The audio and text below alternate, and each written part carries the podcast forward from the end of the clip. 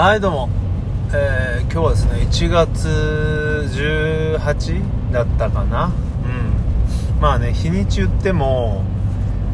多分その日にあげないのでまあいいのか、撮った日だよってことで話しますけど、昨日が日曜日で休みだったんですけど、自分はねエヴァンゲリオンを一番最初のねテレビ版というか初期のを、ずっと見てなくて、で去年かやっとネットフリックスで見始めたんですよ。でもその毎日昼休み見てたんだけど、なんだろうな、何だったっけな、きっかけは多分ザ・ボーイズとか見出したからかな、ちょっと離れてたらすっかり見なくなっちゃって、で8話か9話で止まってるんですよね。で知らぬうちにねアマプラでも配信されたりして、エヴァンゲリオン見るためにネットフリ入ったんだけど、これ意味ねえなと思ってたんですよ。で昨日ね、ふと思い立って時間できたんで、じゃあ続き見ようと思ったら、ふと目に入ったバキね、グラップラーバキのアニメを見てしまいまして、これが面白いんですよ、すごい。で、これめちゃくちゃ当たり前の話なんですけど、漫画があってで例えばアニメがある場合に漫画とアニメって当たり前だけど、情報量も、世界観も違うので、なんでしょうね、漫画を見たからアニメはいいやって思う人もいると思うし、俺も割とそっち側だったんだけど、バーキーをアニメで見たらめちゃくちゃ面白かったんですよね。独特の雰囲気もあって、とにかく、成功っておかしいから成功失敗っていう表現もおかしいけど、とにかくすごい世界観が良くて見入っちゃって、で、5人のね死刑囚編っていう、自分の好きなところだったので、見ちゃいましたと。で、久々に見たんですよね。本当にあれ自体読んだのはもういつだか覚えてないぐらいなんですけど、そこをね漫画で、いやー面白いなと。でね、バキってなんて言うんでしょうね、やっぱり男からするともう本当に震え上がるような格好いい、特にね自分がというか今回見たところで、伝説のね、誰もがベストバウトで挙げるであろうね、花山薫対スペックというね、戦いがあって、最近ねライガーさんが YouTube で解説したりしましたけど、本当にすごい試合なわけですよね。でその花山薫っていうのが本当にかっこよくて、いやーなんだろうね、このねかっこよさって、自分がね読んできた漫画でいうとね男塾にちょっと通じるね、もうめちゃくちゃ男の中の男、もう本当に単純な言葉でしか表せないんだけど、もうかっこいいって、男が見たかっこよさっていうのを味わわせてくれるのがそのバキである男塾なんですよね。でジョジョはちょっと違うかな。そんなねそういったその震え上がるようなかっこよさを久々に見て、これやっぱ見ないとだなと定期的に思いました。でバキってすごいのがなんて言うんでしょうね、いっぱいキャラが出てくるんですよ。いっぱいキャラが出てきてみんな強くて、でそのすごいところがドラゴンボールとかって割とどっちの方が強いっていうのを決めちゃうんですけど、バキっていうのはうまい具合にそこら辺を濁すんですよね。もちろんね戦いなんで勝ったり負けたりってあるんですけど、そこら辺がでもそのキャラの幻想っていうのを崩さないんですね。そこはね本当にプロレスと重なるんですよね。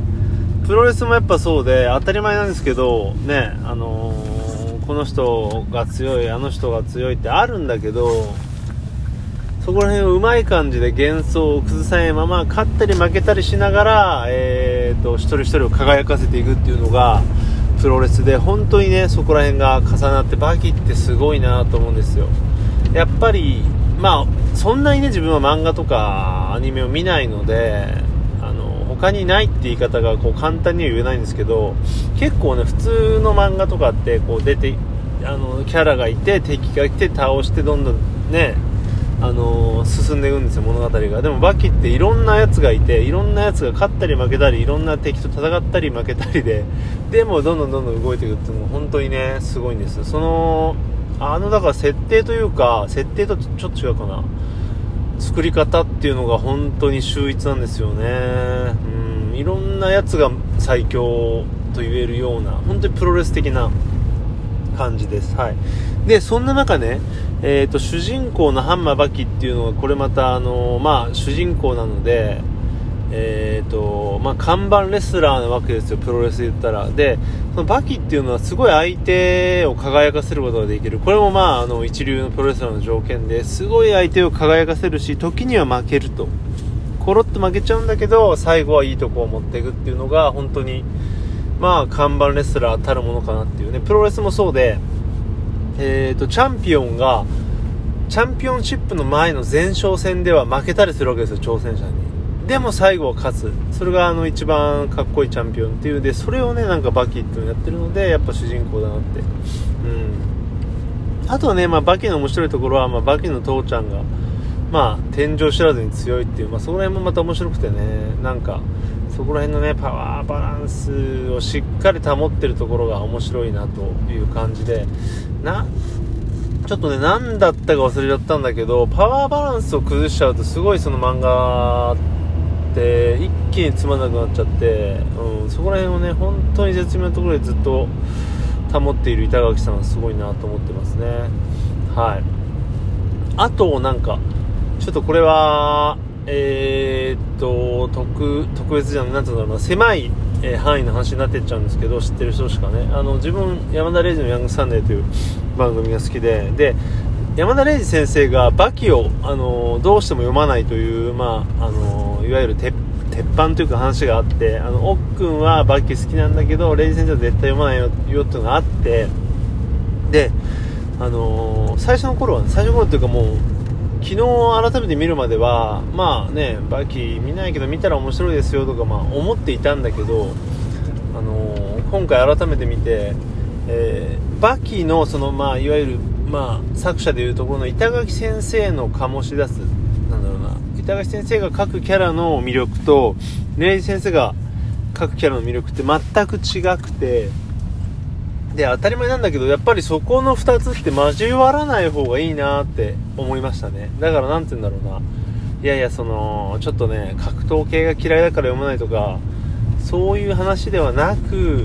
なんて言うんだろうな、あえてそれは当たり前だなって今回すごい分かったんです。礼二先生がバキを見ない理由とか、理由は本人じゃないから分かんないけど、自分なりにすごい理解できて、これは見ない方が、交わらない方がいいなっていうのが分かったんですよね。やっぱり全く違う魅力の2人だからね。例えばだけど、これ実際分かんないですよ、実際分かんないけど、例えばギターウルフの誠司さんがアイドルソング聴かないよって言ってもすごい普通じゃないですか。それと同じなんだなと思ったんですよ。なのでそこら辺も分かるぐらい、今回ちょっとバキの改めてね、この魅力、ゾワゾワ感っていうのを味わえて、本当に人間白状なものでというか、見なくなっちゃうと忘れちゃうので、本当に好きなものとか魅力的なものっていうのは定期的に見るのが、ほらよくね、日記をつけても見直さなきゃ意味がないみたいなのと一緒でメモとかもそうだけど、やっぱりね、見直したり触れることって大事だなっていうのを改めて、そんなところまで感じた、日曜日、グラップラーバキでした。はい、そんな感じで今日は終わります。バイバイ。